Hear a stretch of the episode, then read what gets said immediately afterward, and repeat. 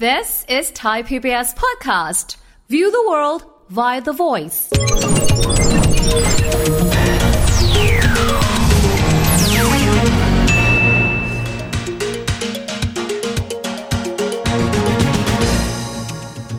สวัสดีครับ ยินดีต้อนรับเข้าสู่รายการเศรษฐกิจติดบ้านนะครับ วันนี้จะมาคุยกันถึงเรื่องร่างกฎหมายนะครับ ว่าด้วยการที่จะทำให้เรื่องของคดีเช็คเด้ง ซึ่งแต่ก่อนเคยเป็นอาญา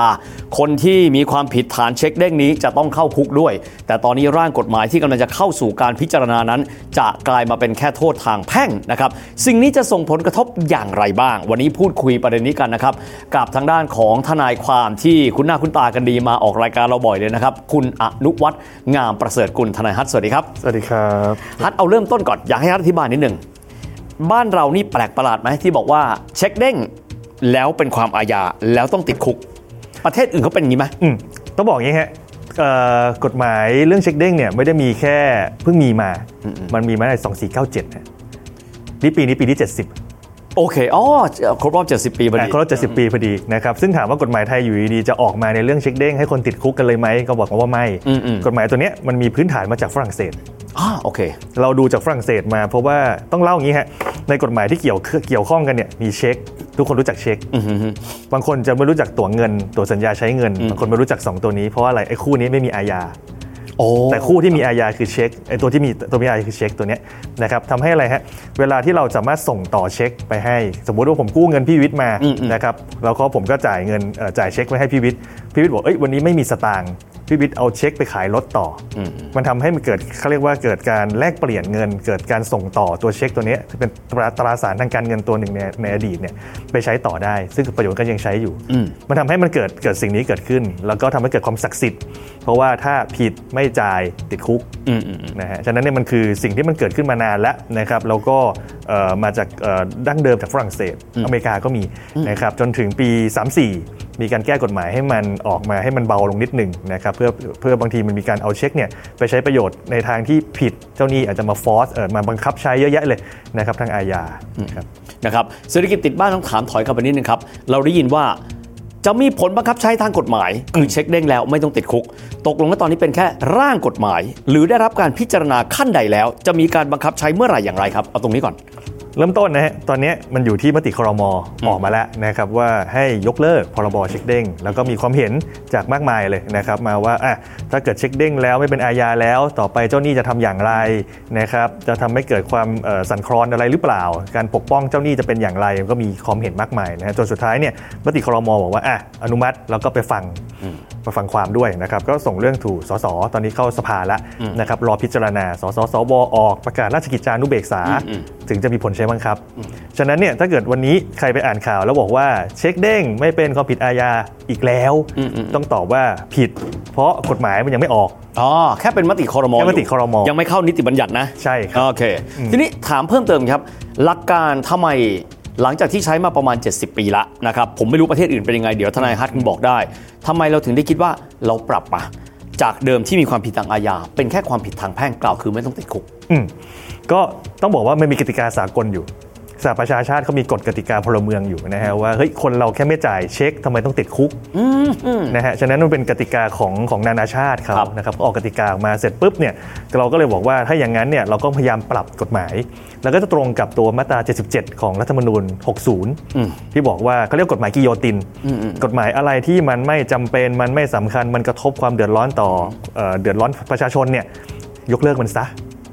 กฎหมายเราเยอะมากนะมีเป็นหลายๆแสนฉบับเลยนะฮะฉะนั้นเนี่ยก็พยายามทำให้มันเหลือเท่าที่จำเป็นจริง ๆ แล้วเรื่องเกี่ยวกับการใช้เช็คเนี่ยจริง ๆ โดยหลักการน่ะมันคืออะไรฮะมันคือการที่เอ่อมันมีหนี้อะไรบางอย่างอยู่ ผมกู้ยืมเงิน ผมซื้อของผมอาจจะใช้บริการอะไรนะฮะแล้วผมก็เลยจ่ายเช็คเอาไว้เพื่ออาจจะขอ credit term ในการที่อะอย่างน้อยไม่ต้องจ่ายวันนี้ ไปจ่ายสัก 30 วัน 15 วันอะไรอย่างเงี้ยนะครับโดยโดยหลักการมันคือมีพื้นฐานจากทางแพ่งอยู่ แต่แค่ว่า ย้อนอดีตกลับไปมันเพื่อทำให้มันศักดิ์สิทธิ์ถามพอวันนี้ไม่ได้มันศักดิ์สิทธิ์พอแล้วหรือยังมันมีวิธีการอื่นที่มันทำให้สามารถใช้บังคับได้หรือเปล่าอะอันนี้ก็ว่ากันครับมันก็เลยต้องมีการเปลี่ยนยกเลิกตัวนี้ไปอืมฮัทเคยมีต้นแบบจากประเทศอื่นไหมครับ ที่เริ่มต้นเนี่ยบอกว่าเช็คเด้งเป็นความอาญาแล้วออกมาเป็นแพ่งนะครับเพื่อที่เราจะได้พอรู้ว่าสังคมอื่นที่เขายกเลิกไปแล้ว นะครับเขาเดินหน้าอย่างไรต่อไป เพราะว่าคนที่เป็นเจ้าหนี้อาจวิตกกังวล ในเมื่อสภาพบังคับมีความศักดิ์สิทธิ์น้อยลง หรือว่าผ่อนคลายมากขึ้น จะส่งผลกระทบยังไงต่อเขาพอมีกรณีศึกษาให้ดูไหมครับว่า ประเทศอื่นที่เขาเนี่ยลดระดับจากอาญาแล้วมาเป็นแพ่ง ส่งผลกระทบอย่างไรต่อไปบ้างครับ ต้องบอกอย่างนี้ฮะว่ามันมีหลายประเทศแหละนะครับที่มันเป็นเรื่องอาญาตั้งต้น แล้วมันก็อาจจะเทิร์นอาจจะเปลี่ยนเป็นแพ่งอย่างเดียวคืออาจจะยังค้างอะไรบางอย่างอยู่นะครับซึ่งพอจะไปศึกษาเองเนี่ยบางทีมันอยู่ในบ้านนะบ้านเขาเมืองเขาอ่า จะไม่รู้ลึก แต่ว่าถ้าเรามองกระทบจากบ้านไทยแล้วกันนะครับต้องบอกว่าอย่างนี้ ถ้าสมมติเปลี่ยนนะฮะว่าไม่เช็คไม่เด้งเช็คเด้งเนี่ยไม่ผิดอาญาอีกต่อไป คนกระทบก่อน ตอนแรกคิดว่าจะเป็นเจ้าหนี้ถูกไหมฮะ ใช่ครับ ลูกหนี้ครับ เอ้าทำไมฮะลูกหนี้ก็ เพราะว่าถ้าถามสถาบันการเงินเวลาเราจะไปหาเขาอ่าๆเราต้องเอาที่ดินไป เราต้องเอาอะไรหลาย ๆ อย่างไปเอาหุ้นไปหไปลักทรัพย์จำนองค้ำไปประกันจำอะไรก็นำตามมีหลักแต่ทรัพย์ค้ำประกันต่างๆนะครับ ถ้าไม่มีไปไหนฮะมันจะมีอีกสองแหล่งที่ไปได้ แหล่งที่หนึ่งก็คือกู้นอกระบบ ซึ่งดอกเบี้ยมหาโหด กับอีกอันหนึ่งคือกู้คนรู้จักกันครับ เพื่อนแล้วบอกว่า เอ้ย เราเอาอิสรภาพตัวเองเนี่ยมาเป็นหลักประกันให้นะโอ้ ฉะนั้นเนี่ยนี่คือ 3 แหล่งเงิน 3 แหล่งเงินที่มันจะเข้ามาได้ ฉะนั้นเนี่ยลูกหนี้เวลาเขาไปหานะครับถ้าสถาบันการเงินไม่ได้เพราะไม่มีหลักทรัพย์นะครับจะไปกู้นอกระบบก็อู้หูดอกแรงไปหาเพื่อนเพื่อนก็บอกว่างั้น ขอหลักอะไรมาเป็นประกันหน่อยนะครับผมเคยมีเคยมีเคสนะว่าขนาดว่าเพื่อนกันนะให้เช็คกันแล้วพอเช็คเด้งอะเขาก็ถามเขาว่า เอ้ย เราจะดำเนินคดีไหมเพราะมีอายุความอืมอืมก็บอกว่าสุดท้ายอะไอเนี่ยติดคุกผมก็ต้องไปประกันตัวมันอยู่ดีเพราะมันเป็นเพื่อนผมโอเค ใช่ไหมฉะนั้นเนี่ยโดยหลักการคือมันคือ 3 แหล่ง แต่ถ้าเกิดสมมติบอกว่าเช็คไม่เด้งเช็คเด้งเนี่ยไม่เป็นอาญาอีกต่อไปมันจะเหลือเข้าใจแล้วเพราะว่าเพราะว่าเอ่อสถาบันทางการเงินเขาอาจจะมีความรู้สึกว่ามีความเสี่ยงถูกมากขึ้นเพราะฉะนั้นเนี่ยก็เป็นภาระของลูกหนี้ในการที่ต้องไปหาแหล่งเงินอื่น ๆ ที่เขารับที่เขากล้ารับความเสี่ยง2ใช่ครับโอ้เป็นแบบนั้นหรือด้วยดอกเบี้ยที่อาจจะแพงมาก ในลักษณะที่ว่าต่อให้ Cover สถาบันความเสี่ยงการเงินลงมาเล่น ในตลาดที่มันยังไม่แคปเอ่อยังไม่จับตรงนี้อะมันก็ทำให้เขาก็ต้องเพิ่มดอกเบี้ยโอเคความเสี่ยงที่มันเกิดขึ้นต่อไป โอ้โห นี่ชัดเจนมาก ทีนี้มาชิ่งที่ 2 บ้างครับเจ้าหนี้อืมนะครับที่นับแต่นี้โอเคไม่ว่าจะเป็นนอกระบบหรือว่าในระบบหรืออาจจะเป็นคนใกล้ชิดหรือแม้ทั้งสถาบันการเงินเองนะครับหรือแม้ทั้งเป็นอ่าแหล่งเงินกู้ที่เป็นทางการเองก็ดีพอตอนนี้ผมใช้คำว่าความเข้มงวดการบังคับใช้กฎหมายแล้วกันอืมอาจจะเบาบางลง เพราะไม่มีติดคุกแล้ว ส่งผลกระทบตรงนั้นยังไงบ้างครับ อย่างนี้ฮะต้องบอกว่าเขาลางของการยกเลิกพรบเช็คเนี่ยมีมาหลายปีแล้วเขาคุยกันมานานแล้วฮะอ๋อแต่ว่ามันก็ยังไม่ผ่านสภายังไม่จบสักทีนะครับโดยลักษณะทางเองเนี่ยก็คือเริ่มต้นก่อน ในการใช้เอ่อเช็คเนี่ยมันไม่ได้อยู่ดีๆเช็คลอยมา มันต้องมีพื้นฐานเดิมอยู่เหมือนที่ผมบอกมีกู้เงินกัน หรือซื้อขายของกัน หรือใช้บริการอะไรบางอย่างกันมันมีพื้นฐานเดิมอยู่ครับ แต่มีเช็คขึ้นมาเพื่อมาชำระเงิน เพื่อมาเป็นหลักประกันในการชำระหนี้เพื่อเอามากดดันในคดีอาญาถ้าจะมีใช่ไหมครับฉะนั้นเนี่ยต่อไปถ้ามันถอดความเป็นอาญาออกไปจากเรื่องเนี้ยแต่เรื่องทั้งหมดมันยังอยู่เหมือนเดิม อันนี้คืออันที่หนึ่งอันที่สองมันมีกฎหมายอีกตัวหนึ่งที่ยังใช้อยู่เป็นปกติอยู่นะฮะเขาเรียกว่ากฎหมายช่อโกง อันนี้คืออาญาอ๋อฉะนั้นเนี่ยถ้าเกิดสมมติผมพิสูจน์ได้ว่าในระหว่างที่คุณทำธุรกรรม ในระหว่างที่คุณจ่ายเช็คออกมา แม้ว่าในวันนะสมมติข้ามไปในวันที่กฎหมายมันไม่มันมันยกเลิกไปเรียบร้อยแล้วเนี่ย แต่ผมพิสูจน์ได้ว่าคุณตั้งใจหลอกผมโอเคแล้วทำให้คุณน่ะได้ทรัพย์สินอะไรบางอย่างไป ฉะนั้นนี่คือยังเป็นช่อโกงอยู่กฎหมายอาญาก็ยังตามมาอยู่ฮะโอเคโอเคฉะนั้นเนี่ยตอนนี้ถ้าเกิดอยู่ในศาลครับนะครับเอ่อทนายบางท่านเองท่านก็ระแวดระวังไว้แล้วท่านก็บอกว่าถ้ายกเลิกเช็คไปเขาก็ติดข้อหาเอาไว้ช่อโกงอีกตัวหนึ่งโอ้ผมนึกออกแล้วอ๋อโอเคโอเค ทีนี้ถามทนายฮัทแบบนี้ครับว่า ก็จะมีอยู่ 2 กลุ่มด้วยกัน กลุ่มที่ 1 คือกลุ่มที่เข้าคุกไปแล้วอืมนะครับเพราะว่าเช็คเด้ง จะเกิดอะไรขึ้นมันจะเป็นจากกับเอ่อลูกหนี้เองครับที่ตอนนี้ก็จะไม่ติดคุกแล้วอืมกับ สิ่งที่พันธะกรณีที่มีกับเจ้าหนี้ครับกับอีกกลุ่มหนึ่งที่กำลังจะออกเช็คใหม่ และเกิดกรณีของการเด้งอืมเอาเป็น 2 ส่วนก่อน เอาคนที่เคยเป็นคดีความและติดคุกอยู่แล้วอืมตอนนี้จะส่งผลอะไรบ้างครับเอ่อพอกฎหมายออกนะครับแล้วในกฎหมายเองเนี่ยเอ่อเข้าใจว่าจะเขียนว่าเป็นถัดจากวันที่ประกาศในราชกิจจานุเบกษา ฉะนั้นประกาศวันนี้พรุ่งนี้นะครับกลุ่มนี้ถูกออกจากคุกเลยครับ ออกเลยโอเคออกเลยนะครับเพราะว่ากฎหมายเนี่ยมาล้างความผิดแล้วว่าไอ้สิ่งที่เคยผิดเป็นไม่ผิดอีกต่อไปก็ออกจากคุกมานะครับกับกลุ่มที่สมมุติว่าจะออกเช็คสมมติในวันที่หลังจากยกเลิกไปแล้วนะครับมันก็จะกลายไม่เป็นความผิดอีกต่อไปครับแต่ผมเพิ่มอีกกรณีหนึ่งฮะคนที่ระหว่างทางปกติเนี่ยการที่ทำคดีเช็คนะครับมันจะมี 2 เรื่องเรื่องที่ 1 ก็คือเรื่องอาญาปกติเพื่อบีบแหละกับเรื่องที่ 2 คือเรื่องแพ่งแพ่งคือขอให้จ่ายเงินคืนอืมอืมจ่ายเงินคืนตามเช็คนะครับครับจ่ายเงินคืนตามสัญญาหลักที่มีอยู่เดิมนะครับฉะนั้นเนี่ยไอ้คู่นี้มันยังอยู่แพ่งยังอยู่เหมือนเดิมนะแพ่งยังอยู่โอเคนะฮะฉะนั้นเนี่ยในระหว่างทางที่ทำไปบางทีมันจะมีการเจรจา การไกล่เกลี่ย การทำสัญญาปณีประนอมยอมความในศาลนะครับเราบอกว่าอะต่อไปนี้ฉันจะผ่อนเงินดังต่อไปนี้หนึ่งสองสามสี่ห้านะครับฉะนั้นเนี่ยไอการที่กฎหมายตัวนี้เขาก็เขียนเอาไว้นะครับเป็นบทเฉพาะการว่าแม้ว่าจะยกเลิกไป แต่ไอที่ทำสัญญากันเอาไว้ยังใช้ได้อยู่นะไม่ใช่ว่า เอ้ย พอตรงนี้เสร็จปุ๊บไปฉีกสัญญาทิ้งแล้วบอกว่าใช้ไม่ได้ มันยังใช้ได้อยู่เพราะเป็นเรื่องของทางแพ่ง ครับนะครับอืมหน้าหน้าตาเป็นแบบนี้ฮัทครับทีนี้ถามในแทนใจของคนที่เป็นเจ้าหนี้บ้างนะครับ คนที่กำลังจะออกมาเนี่ยตอนนี้ไม่มีตัวบีบละคือไม่มีอาญาละแน่นอนว่าทางแพ่งยังอยู่ แต่บางทีพอไม่มีตัวบีบก็อาจจะเชื่องช้า จากมุมมองของคนที่เป็นเจ้าหนี้อาจจะมีความรู้สึกวิตกกังวลข้อแนะนำคืออะไรครับ ก็ต้องบอกว่ายังกลับไปใช้หลักเดิมก็คือแพ่งนะครับ ก็พยายามต้องคุยกัน คือโดยหลักการทางแพ่งเองการบังคับเองเนี่ยมันใช้วิธีการหนึ่งในการบังคับคดี สืบทรัพย์หาทรัพย์ ขายทอดตลาดได้เงินกลับคืนนะครับอ๋อฉะนั้นก็ต้องทำ process เนี้ยต่อไปกระบวนการนั้นยังอยู่ครบถ้วนกระบวนการอยู่ปกติโอเคนะครับแต่แค่อาญาในสิ่งที่เอาไว้ในการเป็นหลักประกันว่าฉันจะได้รับเงินคืนเร็วหน่อยนะครับหรือเป็นตัวหนึ่งที่เอาไว้ใช้คุยในศาลเพื่อจะได้บอกว่าอ่าหาทางออกร่วมกันหรืออะไรเงี้ยมันก็จะหายไปหนึ่งหนึ่งตัวเลยครับมาถึงเรื่องของคำว่าช่อโกงบ้าง เพราะนี้ก็น่าสนใจเพราะว่าบางทีคือพูดง่ายๆคือเอ่อ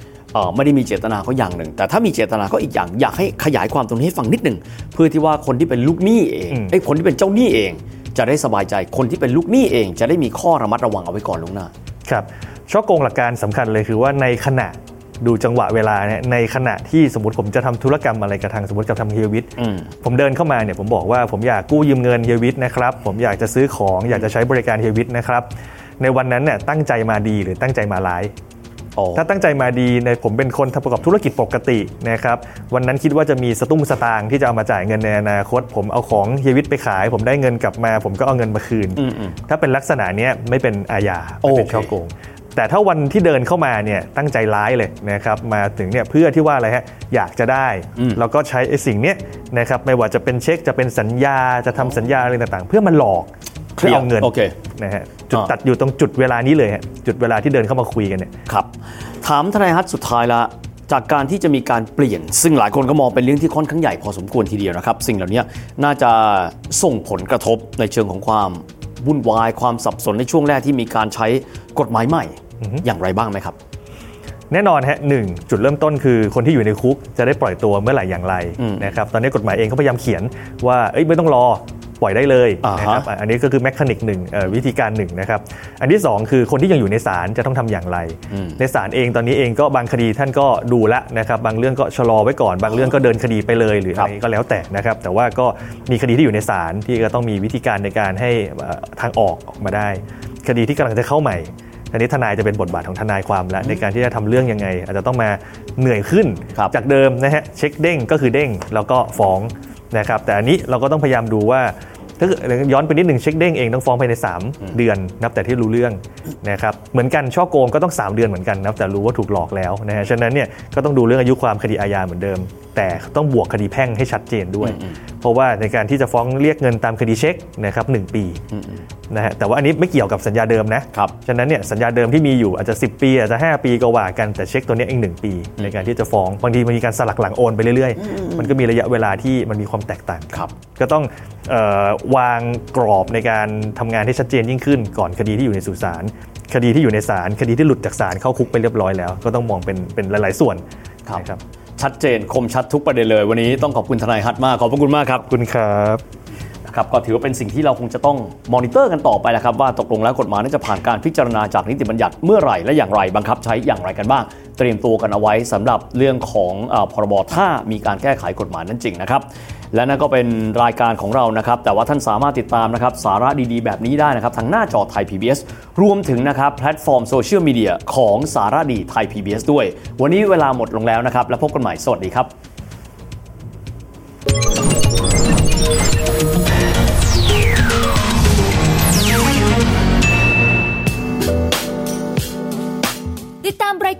างเว็บไซต์และแอปพลิเคชันของไทย PBS Podcast Spotify SoundCloud Google Podcast Apple Podcast และ YouTube Channel Thai PBS Podcast Thai PBS podcast. View the world via the voice.